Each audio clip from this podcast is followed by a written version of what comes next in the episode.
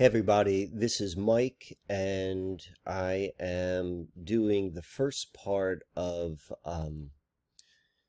a three-part presentation, and each part builds upon each other, and each part is like really kind of, has a lot of detail, there's a lot to kind of unpack, and so I'm breaking it up into three.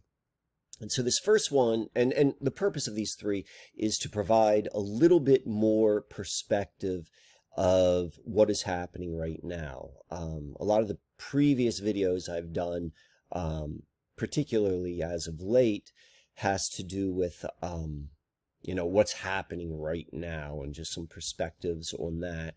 And this is going to be like maybe a step or two back to understand it, and it's going to build. And where I hope to go with this is, you know, once we lay out what is kind of occurring, then, you know, maybe some different solutions or options become evident. So that's my intent for it. Today's presentation is going to be primarily focused upon the age of Aquarius, the precession of the equinoxes, and all of that sort of stuff, a little bit of the Mayan calendar as well. And the second video, or the second presentation, is going to be more so about a lot of the previous research I have been doing for the last 4 years, which is the Susquehanna mystery, because it ties in exactly to, you know, so much of what we're experiencing. But to really understand how significant it is, we first need to understand this, you know, this calendar system, if you will, which is used by you know, the folks that set the field or set the game, you know, or setting the rules. So in order to really understand what's going on, you gotta understand what the rules of the game are. And even if you are familiar with a lot of like astrotheology and astrology in general, you know, I think there's going to be some new stuff in here which you have not seen or maybe thought about before, but so I encourage you to watch this video. And then secondly is, you know, astrology doesn't resonate with everyone, and I understand why, and I can appreciate that at least, but it's important that you understand the basics regardless of what your personal thoughts are or opinions are. And the reason why I say that is because the people who are playing this game, so the people who are the rule makers, if you will, of this game, you know, this is very important to them. And, well, how do we know that is, let's start right here. This is just a picture I have taken from a book,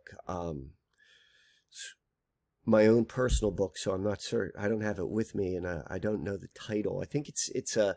I'll try to get that in the notes. It's like the Masonic, it's a Masonic book. And, someone asked, I saw asked me if I was a Mason, you know, this is a side note right now, on a comment from a previous video. And no, I'm not a member of any secret organization or club or anything like that. No. But so this is a book which was written by a Mason. It's a photographic book of all of the Masonic symbology throughout Washington, D.C. And it's fascinating. It's very, very well done.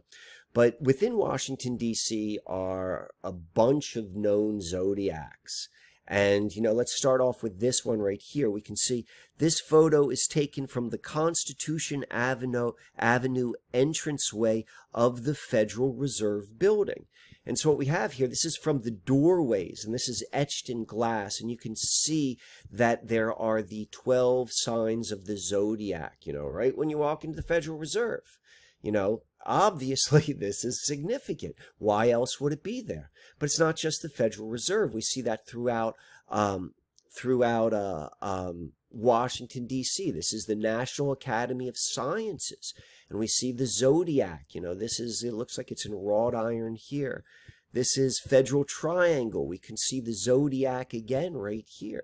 This right here is the zodiacal signs on the floor of the Great Hall of the Library of Congress.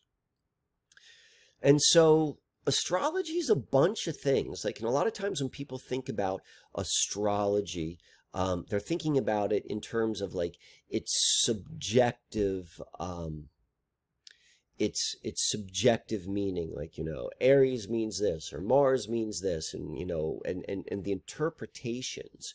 But there is an objective quality which is also associated with astrology, like and at the very least, this objective quality is taken very seriously by those that, you know, that rule your world, our world. And the first and foremost purpose of astrology is it's a calendar, it's a timepiece, it is a clock. Here we see this, a picture of Bracken House. I want to say that's like a it's in London, maybe it's like the headquarters of one of the newspapers, one of the media. So it's astrology is about timing, or at least that's one part of it. And so, you know, there, this here is a kind of like a snapshot, if you will, a two-dimensional picture of at least how outer space and the solar system is presented to us. And here's a side note. You know, particularly a side note as it relates to like flat Earth. That's not my hot button. I find the topic very interesting, but and I've seen a lot of the research, research as it relates to it. But you know, I personally don't have an opinion right now because it seems to be more of a divisive mechanism. And I don't really understand what for me personally, what the value is in terms of like, you know, if this is, if flat Earth is an accurate description of the plane of our reality, which, you know, the evidence certainly, you know, points to some really, different stuff. But if that is the case, you know, that's going to have an impact in terms of like, you know, this model and how we think of astrology. So I just want to point out, like, yeah, that plays into it, but and I don't really have any comments on that right now, but I'm going to go and explain this the way that it has been presented to, you know, the mainstream collective mind, and to the nature of the physical layout of our reality. And so what we have here is we've got the sun, and then this just shows the earth and the earth going around the sun. But the truth of the matter is we could think of like all of the planets going around the sun. And then what we have here, these are the constellations that make up the zodiac. And what you can see is that it encompasses or encircles the entire like solar system. You know, this backdrop of stars, these are moving from our perspective on Earth. They rise and fall throughout the year, and they change, you know, what stars we see in the heavens. But what doesn't change is their position relative to one another. And so what happens is the planets, you know, we're calling them planets, but in truth of the matter is you've got white dots in the sky which move and white dots in the sky that don't move. You know, that's the most basic way of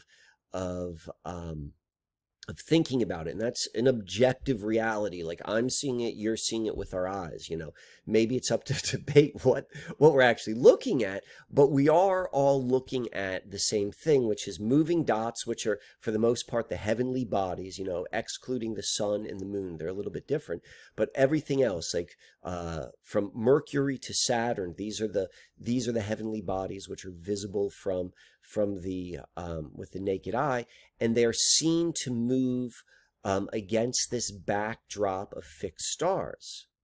Now keep in mind that there are, you know, theoretically infinite stars in this backdrop, And these constellations, you know, however, whomever like decided these are the constellations, what they do is they represent a particular place in the heavens. And this is circular, you know, it loops back on itself. You know, this is the snake eating its tail. And, you know, theoretically it could be broken up into infinite ways, but the nature of astrology shows it broken up into 12 pieces. The 13th sign completely changes the nature of astrology in terms of how it's interpreted. 12 signs creates a certain understanding or filter for understanding the heavens, and that's based upon 12 and 60, that particular ratio. And it's all about like duality and oppositions. You know, astrology is, when we break up the heavens into these 12 pieces, you know, as soon as you do that, as soon as that was done, it becomes an artificial or a subjective reality placed upon the objective, which is like, yeah, there are a bunch of dots up in the skies, and it can be broken up in any different ways. So the reason I'm pointing that out is I want to say that there is more to our nature of living on Earth and seeing our environment than just like this astrological perspective. But that being said, the astrological perspective, my experience has shown to has brought great value and understanding into reality, you know, for whatever mysterious reason, it seems to work. But then two, it's very, very important to know it just to understand the logic of the people who make the rules of your life and your reality. So, okay, let's go back to this being a timekeeper. So you got this, this is our fixed backdrop right here of the stars. And then, you know, let's say right here is Saturn, you know, and Saturn, let's say right here, let's say this is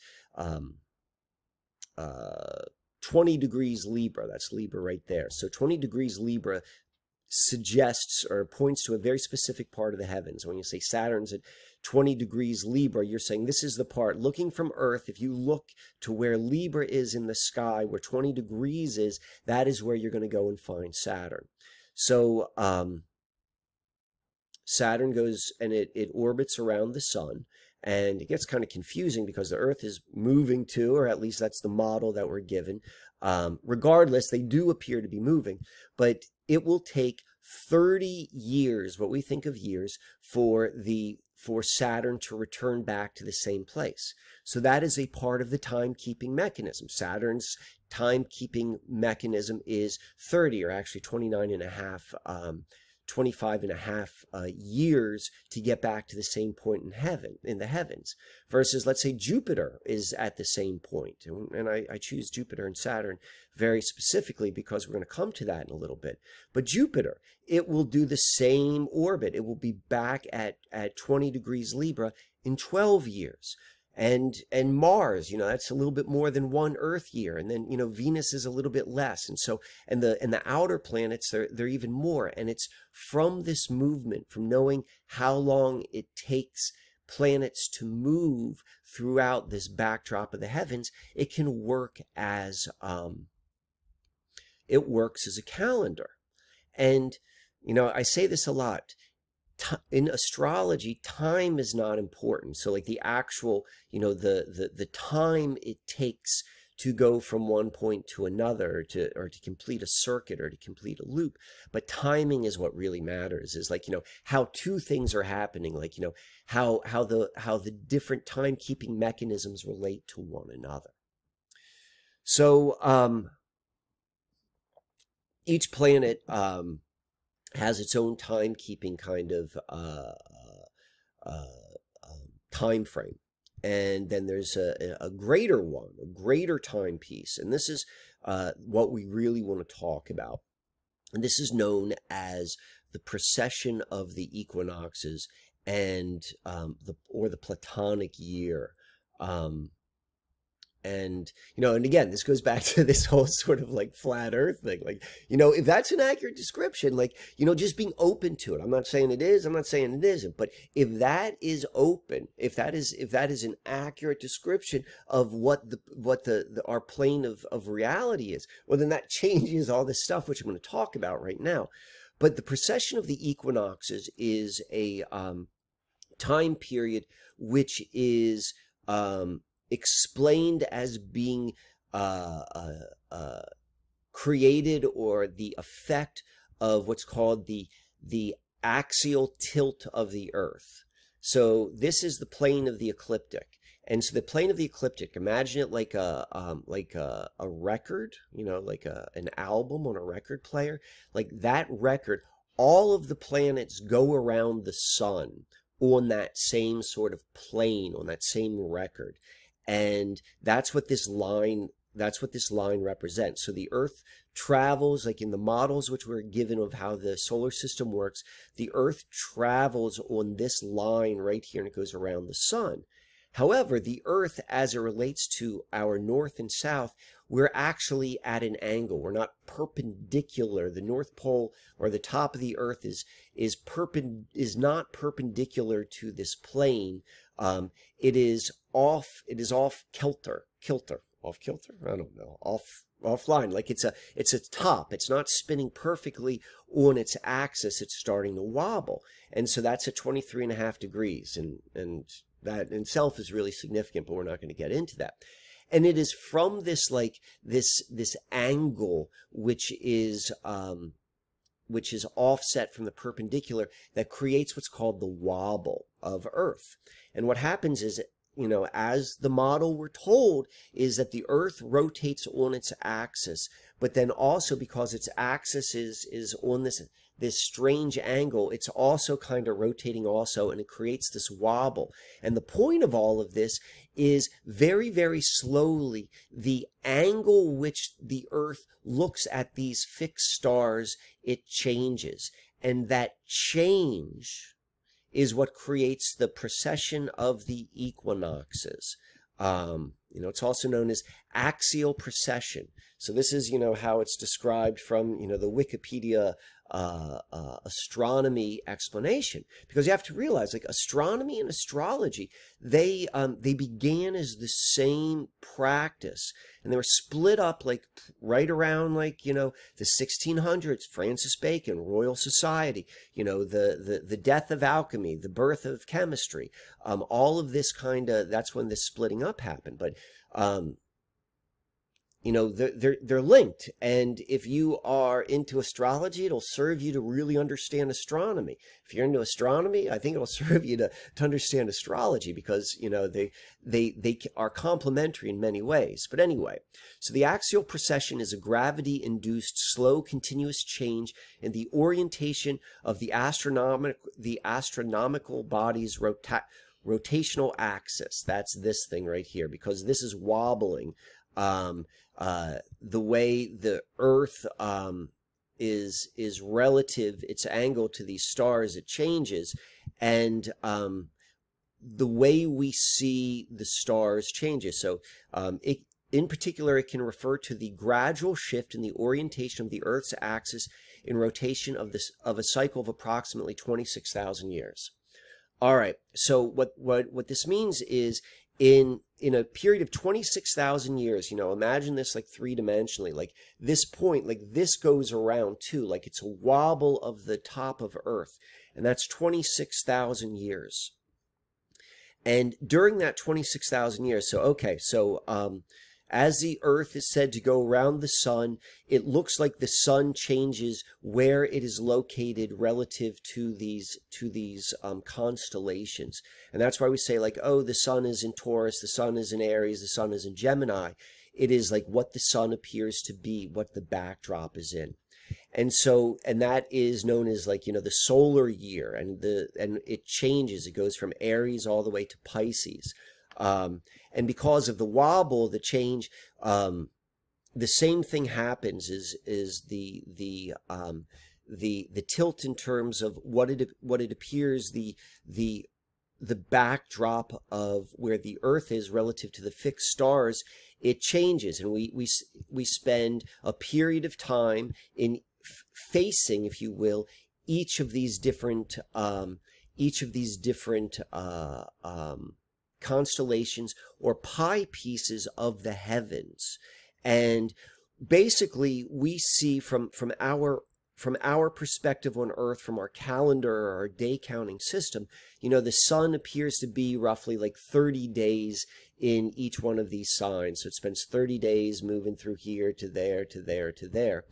And with the precession of the equinox, this 26,000-year process to go around, it is calculated that we spend 22,160 years in each of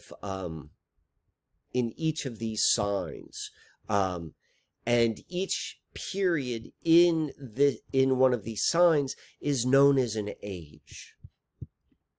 And this is known as the Platonic year or the great year. So it's just like a solar year, but it's on a grander scale. And this is a really nice slide right here, because it kind of talks about the numbers associated with the precession. And then these numbers, if you're a numbers person, you know, this becomes very, very, I think is interesting and significant, particularly as it relates to like numerical resonances and stuff like that. But if the precession of the equinoxes is 25,920 years, and to make a 360-degree rotation, it means that we go 1 degree every 72 years, which is, you know, what we're told is the lifespan of a human being. So, you know, there's all sorts of interesting correlations. But anyway, so all of this kind of build up, here's like another way of depicting this. And this is all just like these are abstracts. I mean, you got to realize that, you know, there seems to be a level that this is real, but then there's also a level is like, you know, I don't know, this is true. These time periods are abstract. They're, you know, there's such long periods of time. You're envisioning in your mind these 3D models. And the thing is, we're being told these 3D models from organizations which have a history of telling lies. So it's like, you know, that doesn't mean everything is a lie, but it means everything should be at least taken with a grain of salt. You know, maybe a little bit more of a less like paranoid sort of way of looking at it is as we grow in our perspective and in understanding, our understanding of the model of reality can change as well. And so, you know, this may be just like this understanding of physical reality may just be reflective of this one particular level of consciousness. Because all of this, like, you know, the big three-point presentation is about like this change, this undeniable change which is occurring. Like, we are living, no matter how you want to look at it, like right now, you know, April 20th, I think is the date today, or maybe it's the 21st. You know, there's a change in life on Earth. And so we can recognize that as a degree of reality. And we want to understand, or at least I want to understand, and I want to try to be able to explain is, you know, greater perspectives of changes and what is being manipulated and what's not being manipulated, because that's where we're going today is like how this is being manipulated, how this is being gamed, if you will. So, okay, so we've got this. We talked about this great slide, and we have the different constellations. We've got 2,160 years. And these are known as ages. So the astrological age is, you know, if you're familiar with astrotheology, you know, I'm just kind of going over the basics here, and we're going to go somewhere, but I want to start on a level where we're all kind of have the same perspective, or at least how I'm going to be explaining this coming from the same perspective. So an astrological age is just like, you know, if you say like your sun is in Aries and Aries has certain qualities and we tie that to the individual, The same is said about ages, and an age, a 2,160-year period, has a certain expression or quality relative to what Aries is said to be. And so again, remember, I said that all of this astrology, particularly the 12 sign duality based, like, and when I say duality, because astrology, 12 sign astrology is all built upon oppositions, you know, every sign having its opposite, yin yang, you know, the masculine, the feminine, how the different elements work, like everything is oppositional. If it was done in a different model, like, that goes out the window. If you've got like 13 signs, guess what? You don't have, and it's broken up into 13 equal pieces. You don't have opposition anymore. You've got a different ratio. You've got kind of a Mayan ratio, to be quite honest, because the Mayan system is 13:20 ratio as opposed to 12:60. That makes sense to you, know what I'm talking about. If it doesn't, don't worry about it. But we are going to talk a little bit about the Mayan calendar because it ties in. So, okay, so we've talked about the astrological ages. And so astrological ages, like, this is like a general, this breaks it down. So generally speaking, in our Western calendar system, we see the year zero, if you will, is said to be the beginning of the age of Pisces. And the age of Pisces ties in very much with, like, when looking at culture from an astrological perspective, an astrotheological perspective, like the age of Pisces, it ties in with the time period of Jesus. And so we see that, like, you know, with you know, the Pisces symbol with fish, and you know, the Jesus symbol of the fish, which is really, you know, the Vesco Pisces, or at least it correlates that with it. And, like, you know, there's all these different sort of correlations. And so we've got, like, Pisces with the fish, and begins, like, you know, when Jesus was born. And then we've got the time period before that, the 2160 period. And that's like Aries, the age of Aries. And, like, in the Bible, you've got, like, Moses coming down, and he blows the ram's horn from Mount Sinai. And that is, like, you know, the symbolic representation of the birth of the age of Pisces, and the reason why he came down and destroyed the golden calf, which all of the Israelites were worshiping, because the golden calf is a representation of the previous time period, that of the bull, the calf, the bull. So they destroy the calf and they blow the ram's horn, and it's the beginning. So this all ties into, like, you know, this, it's not just... It's Western, but it's greater than Western. I'm going to focus on the Western, on the Abrahamic religions, but primarily just Judaism and Christianity. But, like, you know, we've got, like, we can see this procession, and in those texts, primarily, like, the Bible, the Old Testament, the New Testament, all this sort of stuff, we can see, if you know what to look for, you know, all of this astrotheological sort of, like, clues and hints. And again, you know, this is the nature of astrotheology. And if you're watching this and you're like, you know what, that's all just, that maybe this is not an objective truth in terms of how reality is. But what is objectively true is that the nature of the people who control your world, the Federal Reserve, the Congress, like, this is what they believe and subscribe to. So part of being able, if astrology is something which you are not intrigued by, or it doesn't hold value, that is going to not learn about astrology based upon your own personal interest in the topic is going to limit your understanding of the game which is being played, because you need to understand their reality, their logic system. And so this is the logic system. We see it throughout the Bible. We see that through this idea of the apocalypse. You know, we're going to come into that. Like, that's a scary word. But what it means is this moving from one age to the other. That's the apocalypse. You know, that's why Moses came down and destroyed the golden calf. On a side note, I think I was watching a video. I want to say it's by Atlantean Gardens. I can't think of the guy's name. He makes some great, great videos. But he showed these pictures of statues, and I looked for them. I was just, you know, on the internet because I want to include it in these presentations, but I can never find them. But what it showed was there are these there's a theme in history, or at least what we're told of history, of sculptures of showing like a warrior goddess, a Mithras, a liberty goddess, killing the symbol of the previous age. And it's like, a, you know, there's one of her killing like a ram, and one of a bull, and it's this representation of like a marking of the end of an age.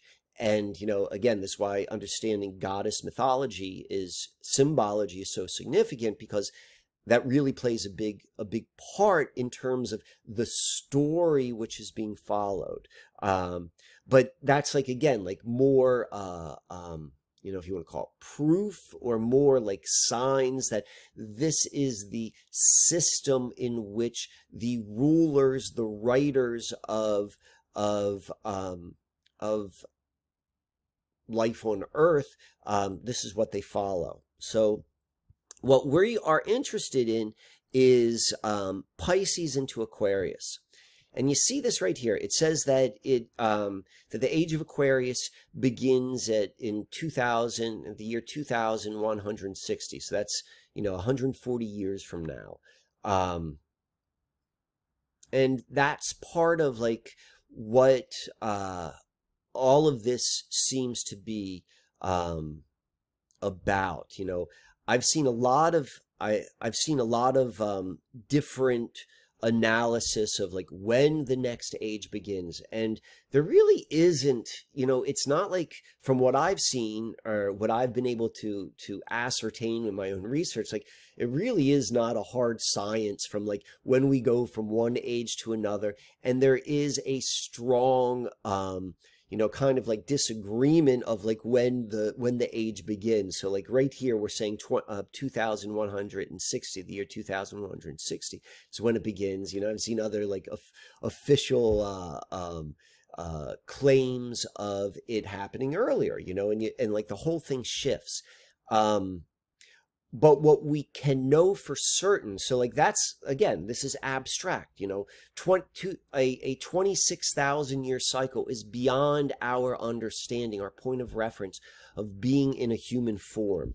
So it's like we can't take that too seriously, or maybe it's more as an abstract, it's more pliable. But what we can take seriously is the symbology and what is being told to us through, you know, the stuff that's here now, and I'll be specific on that in a moment. But let's see, we've got, so yeah, so we just talked about it. We got the 12 ages, or the 12 ages at 2,160 years. This gives us our precession of the equinox, which is 25,000 years, which is, remember, the axial precession is 26,000 years. And so we're talking about the same sort of thing right here.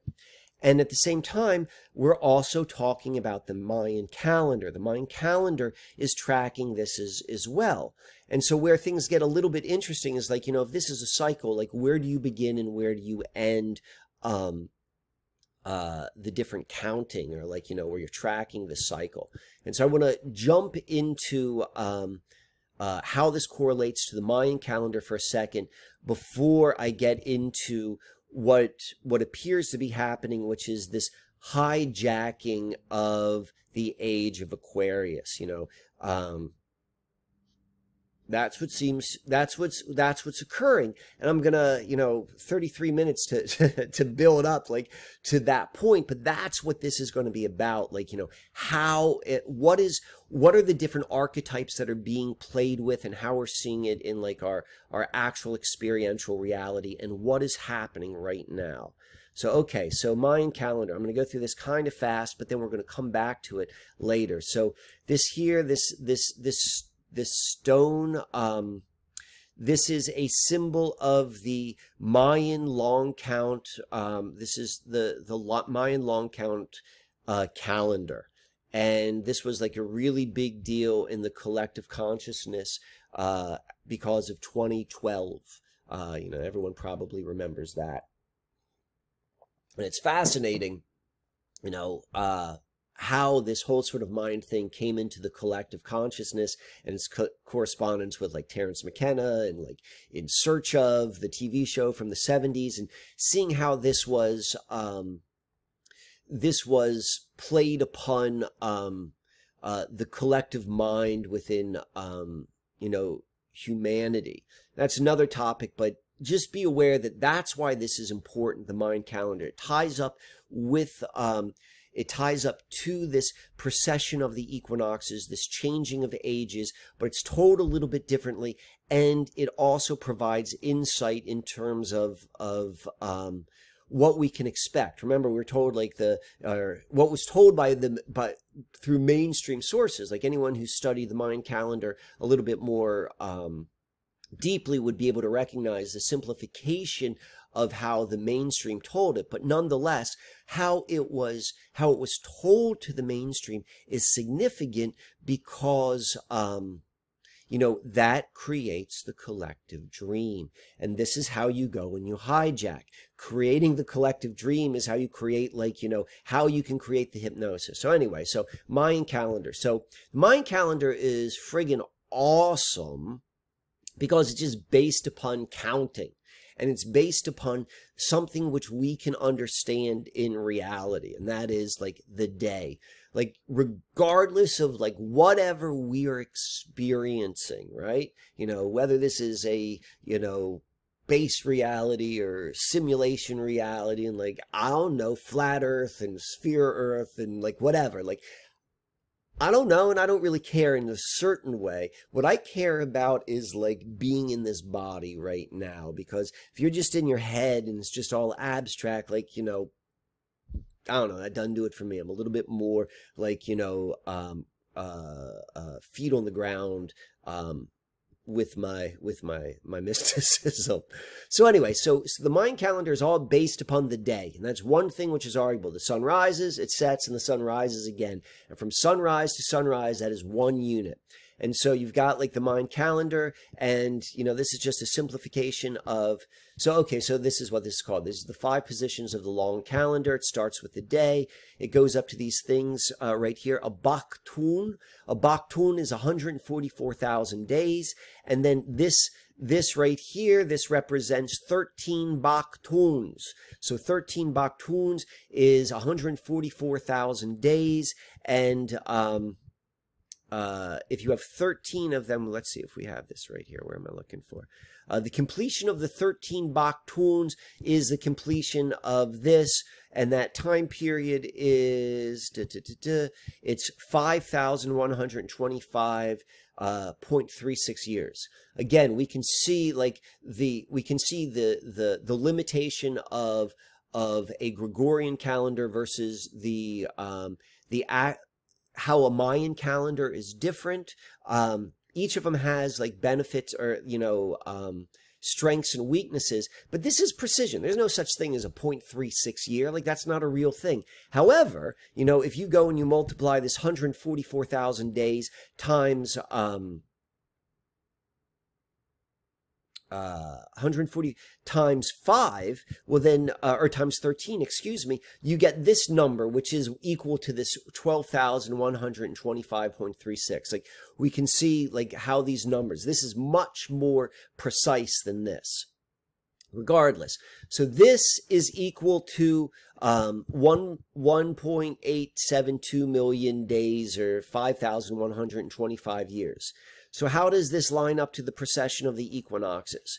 So you've got a Mayan calendar, 125,000 years, and then we've got 5 cycles. The reason I chose 5 is because we go right here and we see when you multiply the 5 times this number, we get 25,625, which is 98.9%, like in terms of time frame of one precession of the equinox. It's the same friggin' cycle. sliced up a little bit differently. You know, we're slicing it up by, I guess, multiply 5 times 13. So what is that? That's 5 times 13, 65. So that would be 65 baktuns. And that compares to what, like, you know, astrology is going to call these 2,126,000 time periods. But the Mayan calendar, we could see a count of 5 lines up with the wobble of the earth, the precession of the equinoxes. And I think 5 is also interesting because what's significant within the Mayan calendar and with a lot of calendars is Venus. And Venus has this 52-year cycle as well. And Venus corresponds directly with 5, or at least it relates to Earth in a 5 relationship. I don't want to go too down the rabbit hole, but if people who are familiar with you know, the planets from this way, you know about, like, you know, the 5-pointed star between the cycle of Venus relative to the cycle of Earth. We've got 5 right here. We've got all these different things. Quetzalcoatl corresponds to Venus, and we've got Lucifer is Venus. We've got all of this different stuff, and like some ways they line up, but not even like, let's not even go down that path. All I want to show is like, it's corresponding. And we want to, the reason I'm bringing that up is because what the Mayan calendar, particularly the 2012 date, represented was the end of the calendar. But it wasn't just the end. It was larger than just like one of these cycles. It was a 5th count. There was a synchronization, and that synchronization is, you know, if you ask me, this is, whether you're calling it the age of Aquarius, or you're calling it the 5th sun, whether you're calling it whatever, like, there's a change which is happening. And we're going to talk about that change, and we're witnessing something. At the very least, we're witnessing a hijacking of that. But it is my impression that what we're seeing is a manipulation of it, and there truly is this change occurring right now. So now we're getting into the good stuff. So all of that was just like the lead up to the age of Aquarius. So the reason why I want to focus on the age of Aquarius is because this is the organizations, the peoples, the mindset, the consciousness, which has the greatest influence right now on the collective of Earth, is a Western perspective, and that is Western astrology and Aquarius. And so we're going to look at that. So here's some of the signs of, like, hey, the age of Aquarius is coming. So you know, the musical, I'm not certain what year it came out. I think it came out late 60s. So the song Let the Sun In, Let the Sunshine In, the dawning of the age of Aquarius. Have you seen the musical Hair? You know, that was a popular song. I think it was first released by this album called The Fifth Dimension. We're going to come back to Fifth Dimension in a little bit, but this was introduced to the collective, particularly the counterculture, like during this 1960s time period. And so we're seeing this like movement in all of these different markers, particularly cultural markers, of moving into the age of Aquarius. So one way which we can think about it is this like 1960s counterculture movement. And this is where it gets, where we start to like become aware of like the dream and the manipulation aspect is, like, you know, if you're familiar with Dave McGowan, is that his name? Dave McGowan's work and all of like the stuff which looks at the counterculture movement from the 60s, it was completely like controlled by the CIA, right? And so, and if you go further, you know that the CIA is a offshoot of the original state-sponsored spy craft, which goes back to John D, you know, 007. And so it's the same organizations, it's the same people. John D, Rosicrucianism, the founding of the British Empire, the founding of the United States Empire. It's all the same. It's always been there. So that's why it's so important to understand. When I say, excuse me, when I say always, I'm just talking about like what we're told for the last 400 years. So I'm not saying always, always, always. I'm just saying, like, if you want to understand what's going on now, let's just start in this 400-year time period. So we've got this age of Aquarius, fifth dimension, and this was very much tied to this like hippie sort of commune living expression of the age of Aquarius. And the age of Aquarius, and we're going to get into what that represents, we're going to see it's more complex. It's more complex in its symbology, or it's just complex. More, I'm not going to compare it to anything. So its first kind of definition has to do with like this golden age of humanity. This very like, you know, loving, like we're all one big family and we're sharing this experience and let the sun shine in, and all of like the stuff that the 60s counterculture, was really embodying. And, you know, as we know, this was a bit of a co-op, you know, this was set up by the CIA. So the 60s was one time period, and in my opinion, you know, this really came to an end, or they shut that down, or the ritual happened with that, with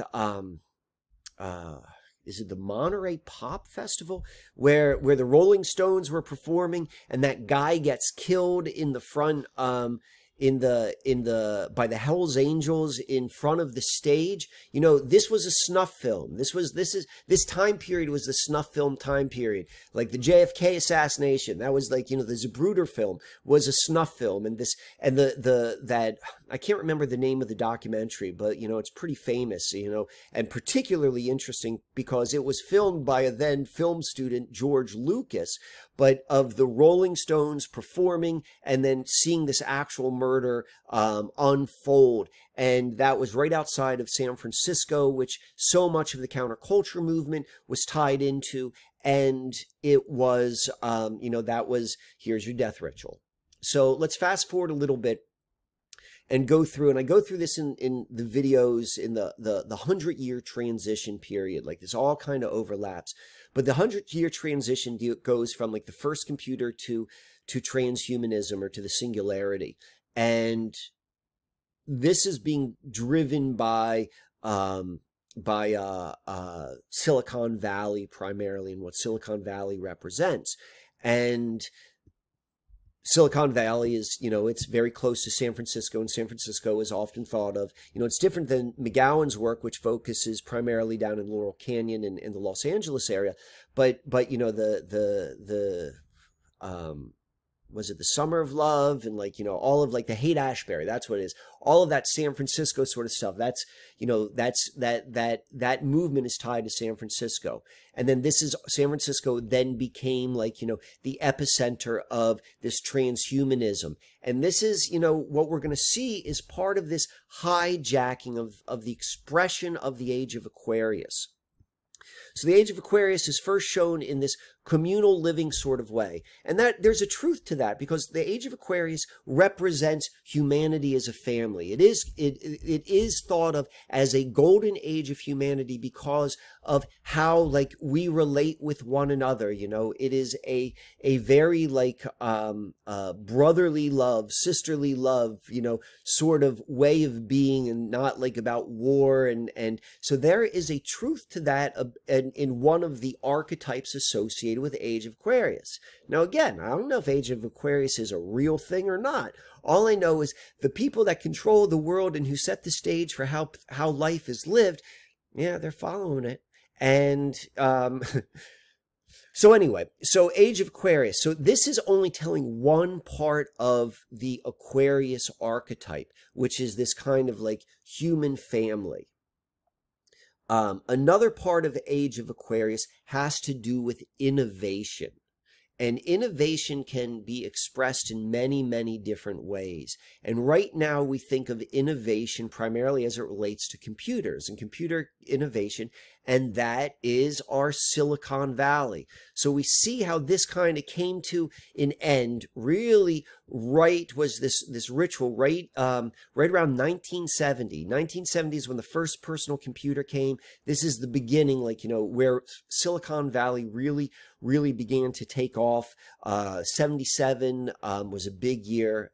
I go into this in other videos, but 1995 is the next major event as relates to San Francisco and the hijacking of the expression of the age of Aquarius, because in 1995 two things happened in San Francisco, and I'm not going to go in on the same day, and that was the death of Jerry Garcia, the lead singer of the Grateful Dead, who was the ultimate counterculture band of San Francisco that represented, you know, that particular movement. And then also the IPO of the company Netscape. And the IPO of Netscape was a symbol of like the dawn of the age of the internet. So we see where San Francisco went from the city of love to now really of like the internet world. It's all connected there, and this is also ties in to the same organizations. You know, that's where AMORC is headquartered. Singularity University is right by the headquarters of the ancient mystical order of the Rosy Cross, which goes back to, you know, the same folks, John D, Francis Bacon, all that sort of stuff. So anyway, so okay. So that's one expression, this Age of Aquarius song. We see how it was presented within, you know, popular culture. I've talked about this in other videos, like the 40-year-old virgin. This, you know, this can be thought of as really like maybe even lowbrow comedy, but it ain't. But last scene of it, you know, they kind of tell you what this is representing, what the 40-year-old virgin is, and like, you know, the sacred marriage, and like there's so much symbology in that. But like the last scene in that movie was they were all dancing, you know, let the sunshine in, Age of Aquarius, the dawning of the Age of Aquarius. You know, I thought this was I thought that it was supposed to happen in 2060. You know, it's but is it happening now? It's difficult to tell, but we can see how this is being seeded within the collective culture, and it's being seeded in the same sort of area, and there are these certain ideas which are being put in and tied into this expression of the Age of Aquarius. So I'm talking about, and I keep bringing up the archetypes of Aquarius, and so,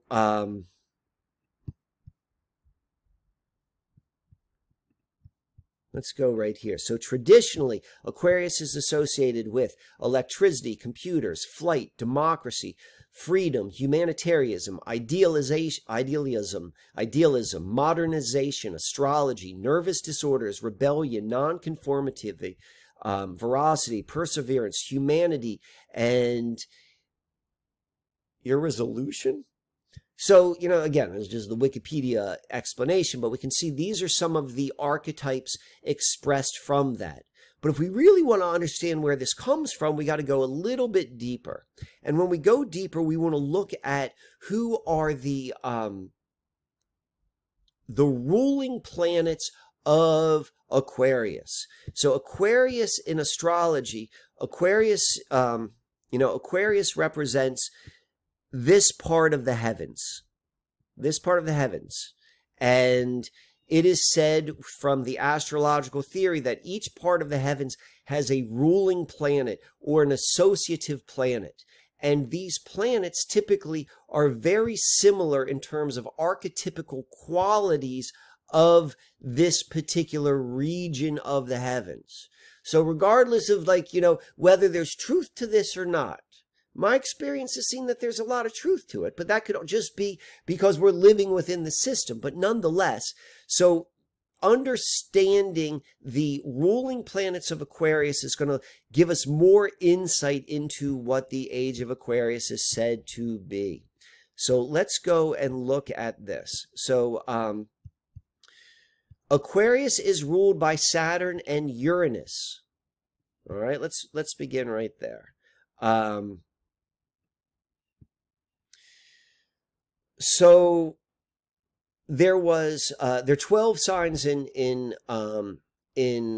astrology, and there were, at least in traditional astrology, there were 7 heavenly bodies. You got the sun and the moon, and then you got Mercury, Venus, Mars, Saturn, and Jupiter. And those are the only heavenly bodies that are visible without any aid to the human eye. So everything else which is seen in the solar system, you need to have some sort of trickery, whether that's like the optics of a telescope, or whether that is the creative display from NASA. You know, it becomes like a little bit more of an abstract. And so each one of these 7 planets, they were the rulers of the 12 different signs, or there's a correspondence. I like to think of the words correspondence, makes more sense to me. So Saturn was the original ruler of Aquarius. And then when Uranus was discovered I think it was in the 1800s, Uranus was discovered. And then, like, however this happens, you know, whoever is the governing body of astrology, you know, they're like, okay, Uranus is now that is the ruler of Aquarius.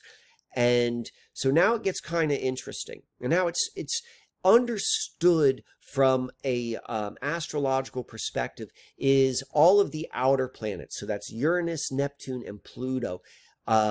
They are now considered rulers of signs. So that would be Aquarius, Pisces, and what's the third one I say? Neptune, Pisces, and Scorpio. They are the higher expression of the ancient rulers of those particular signs. So there is a link between those planetary energies. So what this means is, like, Uranus is the higher expression of Saturn. So this means Aquarius, or the age of Aquarius, or Aquarius type of archetype, has both Saturnian qualities and Uranus qualities. And Saturn and Uranus qualities are said, from an astrological perspective, to be linked. And one is a higher expression.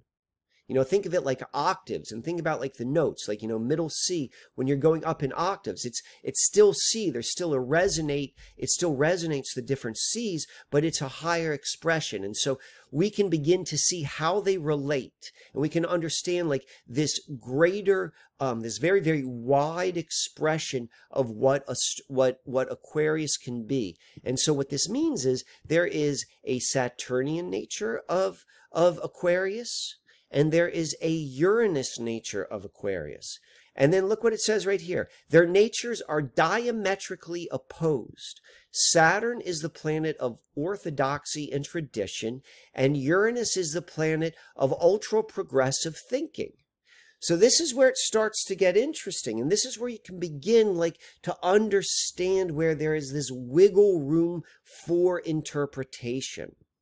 All right, I find this fascinating. So it's, you know, we said the Uranus and Saturn, their natures are diametrically opposed. This is from the astrological perspective.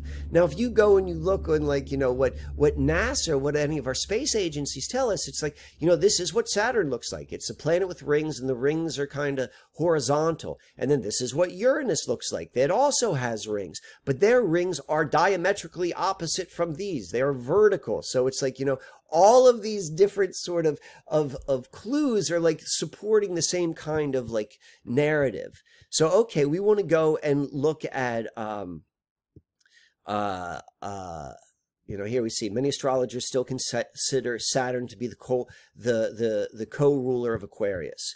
So, you know, let's go look at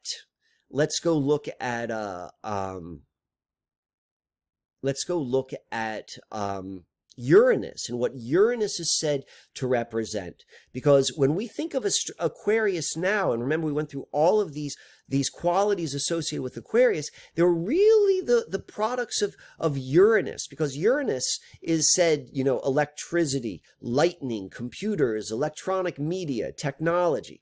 Realistically, if you ask me, this is all innovation. The truth is it's innovation. This is just an expression of innovation. But, you know, this is part of this drumming. We're seeing that. This is part of like the Silicon Valley, because there are other expressions of innovation. We're just seeing it in this computer way. The internet, networking, social media, everything virtual, innovation, invention, social change, political activism, humanitarianism. Aquarius, which is an air sign, but it's called the water bearer, which is very confusing, is about people. Like, so all of this is really, really, you know, it's all over the place. But typically when we think of, or when like in a very, very like quick and easy way of thinking about the age of Aquarius, you know, this kind of like, one family of love, you know, we're thinking of this kind of Uranus type of energy. But we know that there's a Saturnian element as well. And we see like, Saturn is, you know, restriction, structure, imposing limits. It's authority. Authority is key. Authority is key. And this is where where it's going to start getting like, we're dealing with like a variety of archetypical expressions, because Saturn from an astrological perspective is thought of, it's a real mixed bag, because Saturn is, it represents, you know, where we face our limitations so that we can build up a structure and strength and discipline in order to be effective within Earth. You know, that's what Saturn represents astrologically. And so like people with like positive Saturn placements, meaning like it's in a good sign or an easy sign, and it doesn't have like what would be called like hard aspects to difficult planets.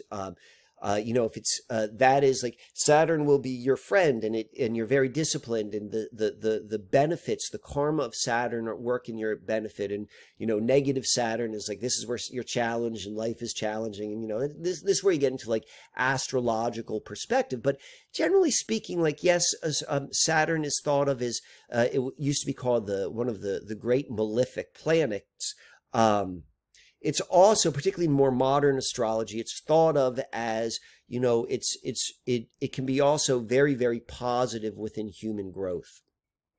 And if you look back from, or if you want to look at it from a lens within the age of Aquarius, or with its relationship of Uranus, like Uranus is going to be a higher expression of a Saturnian quality. Saturn is really about structure and discipline. So it's like once Saturn is said to like have been established, then like, you know, the higher qualities can flourish within it.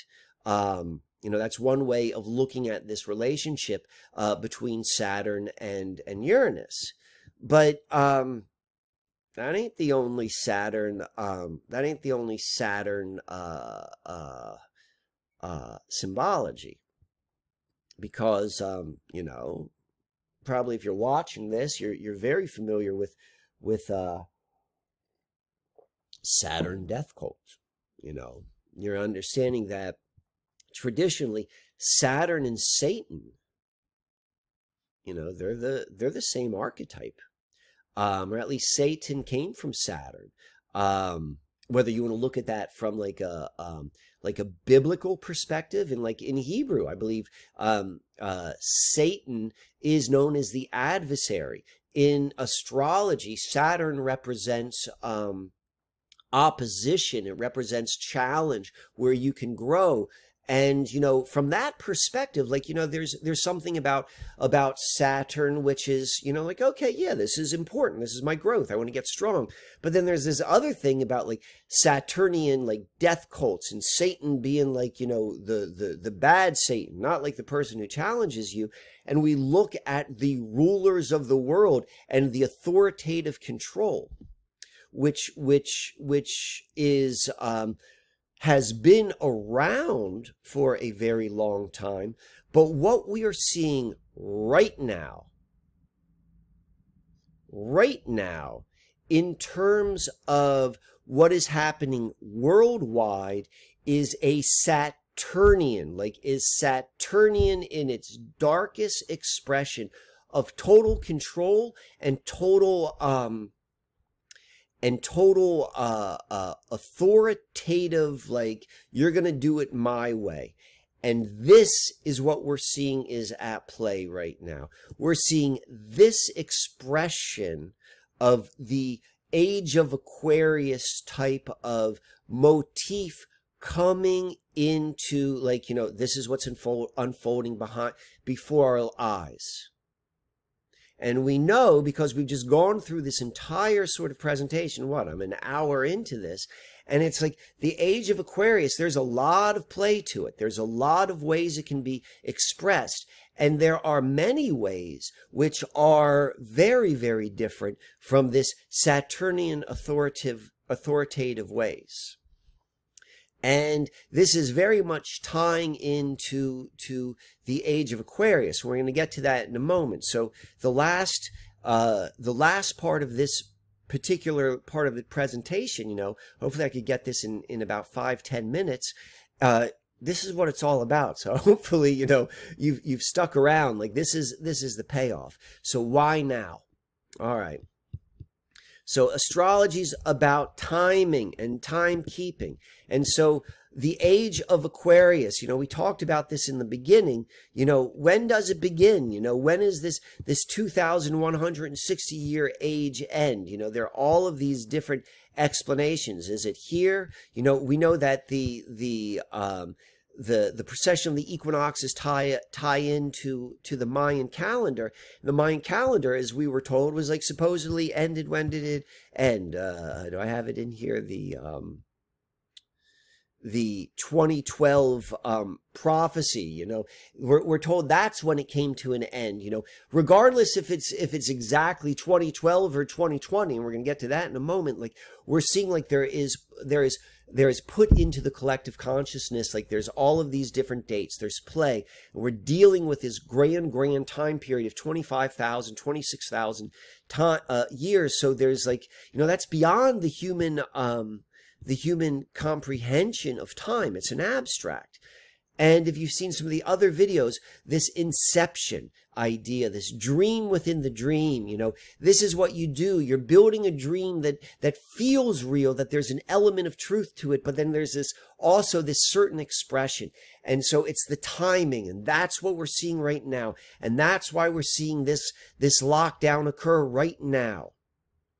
So let's go understand why. Why now? You know, there's all there. We've seen multiple like movements towards this, and this is just one movement. It's a big one. We looked at like I talked about 1970 being a major change, particularly as it relates to the Age of Aquarius and like the death of the Monterey Pop Festival. And then 1995 is the Age of the Aquarius, and that's the death of Jerry Garcia and the birth of Netscape and Silicon Valley. And then, you know, this is happening on a 25-year increment. This is what the whole 100-year transition is about. I really, really recommend watching those videos, because this began 1945, first computer, 25 years later. First personal computer, 25 years later, we have the next, iteration of the Age of Aquarius, 1995, and then 2020, 25 years after that, which is where we are, and which is when we're seeing this big change. And we can see these jumps happening on so many levels, as it relates to the Age of Aquarius and on these other sort of structured movements. And we can also see it with the heavens. And so remember when we talked about Jupiter and Saturn, so right here, this is what we're going to call 0 degrees Aquarius. This is where a key beginning of Aquarius. And it gets really confusing because the Age of Aquarius goes backwards in time. Like the Age of Aquarius, because of the precession of the equinox, would really begin on 29 degrees, the end of Aquarius. But we're dealing with all these energies. You know, it's something greater than three-dimensional thinking, but we can see what's happening. So coming in from this side is this other like trigger. And what this trigger is what we call the Great Conjunction. The Great Conjunction, a conjunction in astrology, is any time we have two planets in the same place in the heavens. And it's happening all the times, you know, and they're known as transits. But what's known as the Great Conjunction is the conjunction of Jupiter and Saturn. Great conjunctions occur regularly every 20 years, and they come from Jupiter's 12-year orbital period and Saturn's 30-year orbital period. And so from an astrological perspective, this is thought of as a big deal. You know, here we see, like, you know, there have been some speculation that the so-called Star of Bethlehem was the Great Conjunction, this Saturn and Jupiter conjunction in the heavens. And so we know from astrotheology that the Star of Bethlehem is the symbol of the birth of the age of Pisces. So why is that significant? Because we just had a great conjunction. The Great Conjunction of Jupiter and Saturn will occur December 21st, 2020. So not only is this conjunction happening, like, you know, which is already significant, it is happening on a significant day, which is the solstice or winter solstice. And not only that, it is happening at, does it say it right here? I think I have it on, I thought I had the slide, but I guess I don't. But so it is happening. Oh, here it is. In December 2020, Saturn and Jupiter reach a conjunction. They're in the exact same place in the heavens, and that place is 0 degrees Aquarius. So whether or not that's the birth of the age of Aquarius, you know, again, we're seeing all of these different sort of definitions of when the birth of the age of Aquarius could be. But I'll tell you what, it certainly leads to, from a ruling perspective, this is a key thing. It is both a great conjunction, the conjunction of Saturn and Jupiter. It is at the key location at 0 degrees Aquarius, and it is happening on a key date, which is December 21st, 2020, which is an equinox. And this is the closest Jupiter and Saturn's conjunction will be since 1623. And so that matters because this all ties into the Susquehanna mystery and when that began. We're not going to cover that here. That's the second part. But we can see how this is all lining up. And we can see right here, these are great conjunctions. You know, these are the last times they have occurred. This just goes back through a 300-year period. And you can see these are the signs where it happens. And this is when, December 21st, 2020, this is when it's in Aquarius. We see that there is a significant timing of precession of the equinox, tied to Jupiter and Saturn. And we're seeing that Jupiter and Saturn's conjunction is happening at this 0 degrees Aquarius.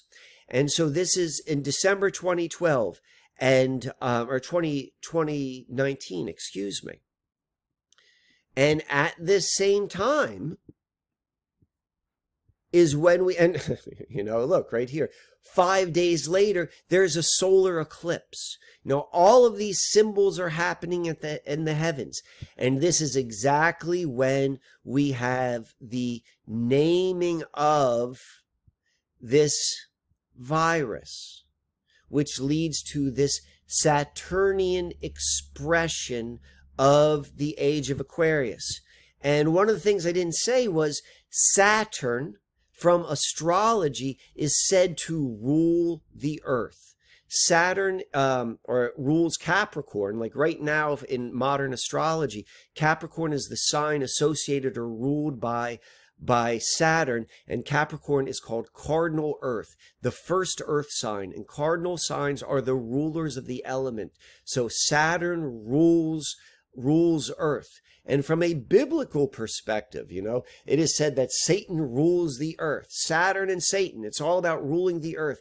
And that is third dimension. And we've been told right here, and this is just a clue, we're not going to get into it, you know, it is the fifth dimension, the higher dimension of Aquarius that we're interested in, you know, this Aquarius, this higher expression, this Uranus expression of Aquarius is to the benefit of humanity. But what we're seeing being forced upon us through this dream is a Saturnian expression, and it is being tied. It is being tied. This is how you create the dream. This is how you create the dream, which is, it is tied to this, like, well, yeah, like, let's go and have all of this happen with the heavenly symbols of Saturn in Aquarius. And so even particular, you know, Saturn enters Aquarius in March 2020. So astrology is confusing because, you know, it is not just looked at from the Earth's stationary perspective, because the Earth is said to be in movement too. And so as these planets are in movement and we're in movement, that's how we get what's called retrograde. They appear to be moving backwards.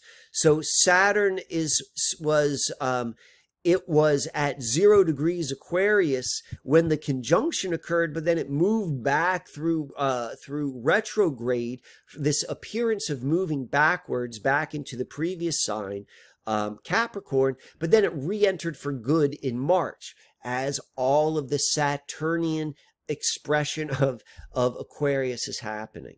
And you know, I want to go back and I'm going to tie this up like right now. Is, you know, we're seeing here, we're seeing this, like, you know, the last time Jupiter and Saturn were this close in conjunction was in 1623, and this puts us back in this time period of when this whole globalism, because globalism is an astral, is a archetype of one expression of the human family.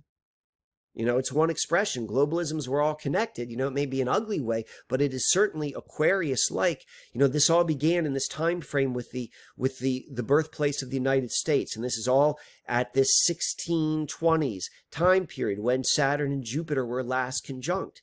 And, you know, just pulling together this presentation, you know, I came across this. The Pilgrims landed in 1620, which is exactly 400 years from 2020. This is what we're talking about. The Bible refers to an unfulfilled 400-year prophecy. You know, 400 years is really, really, really significant. And I want to end with this last, let's see if I can find it. I hope I can. This last piece on astrology here and the Mayan calendar.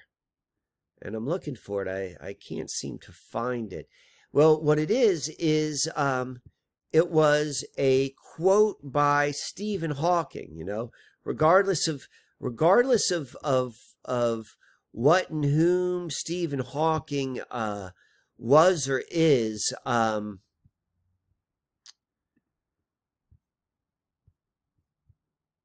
right, I found it. Sorry about that. So Stephen Hawking. So, you know, it was said back in, like, you know, 2012 that Stephen Hawking was like, oh, you know, based upon his calculations, the Mayans got it wrong. It's 2020. So again, you know, it's Stephen Hawking. He is put out there by the same people who tell us our stories, you know. So take that in consideration. He was I'm pretty certain he was a visitor of the Epstein Island. He was in that crowd one way or the other. He's also said to be the smartest guy who was alive, you know, during this time period. And so he is linking 2020 to what the Mayan calendar is said to represent. And so again, now we're seeing multiple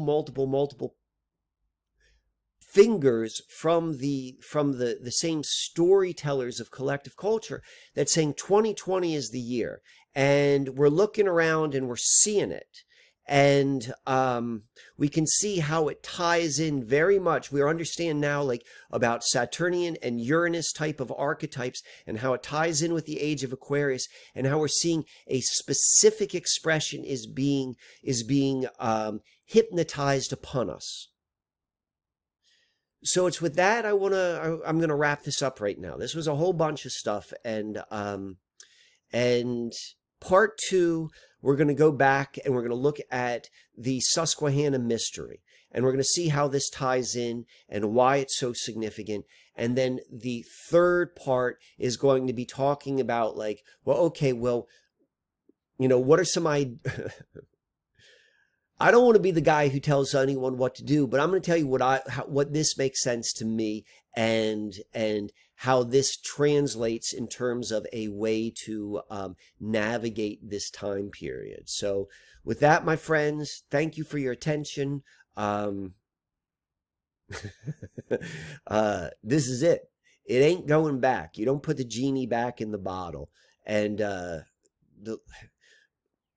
if you're watching this, you have undoubtedly been preparing for this your entire life, and undoubtedly everything you need is in your backyard, literally and figuratively. So until part two, this is Mike. Have a good one.